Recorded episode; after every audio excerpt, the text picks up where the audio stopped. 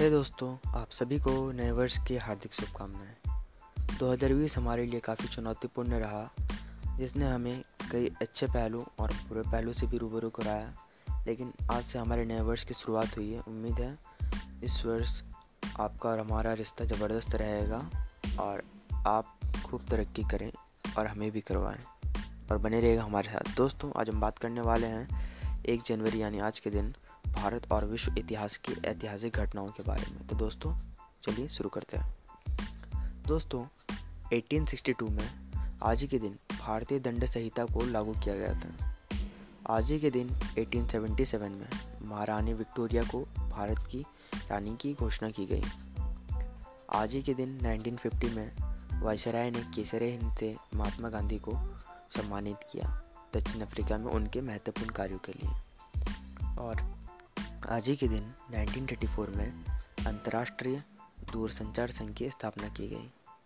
आज ही के दिन उन्नीस सौ अड़तालीस में उड़ीसा प्रांत भारत का हिस्सा बना, यानी उड़ीसा भारत का एक राज्य बना। आज ही के दिन उन्नीस सौ अड़सठ में नीदरलैंड को अपना पहला रंगीन टीवी मिला।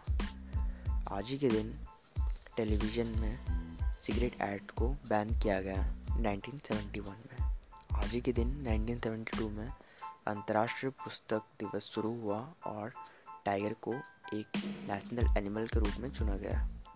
आज ही के दिन उन्नीस सौ चौहत्तर में विश्व जनसंख्या दिवस शुरू हुआ। आज ही के दिन उन्नीस सौ पचहत्तर में अंतर्राष्ट्रीय महिला दिवस शुरू हुआ।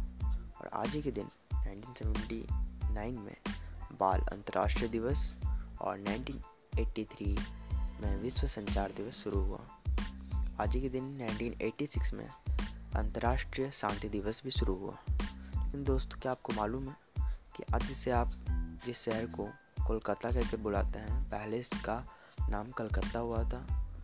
दो हज़ार एक में कलकत्ता को आधिकारिक तौर पर कोलकाता बनाया गया, इसका नाम बदल दिया गया और कोलकाता कर दिया गया। लेकिन दोस्तों, क्या आपको मालूम है आज के दिन बॉलीवुड की कई महान हस्तियों ने भी जन्म लिया। लाइक नाना पाटेकर, विद्या बालन, सोनाली पेंद्री ने आज ही के दिन जन्म लिया। दोस्तों, ये थी कुछ थोड़ी सी जानकारी जो हमने इकट्ठा की है। बताइएगा आपको कैसी लगी। इसी तरह के काम के किस्से हम आपके लिए लाते रहेंगे। धन्यवाद, बने रहेगा हमारे साथ।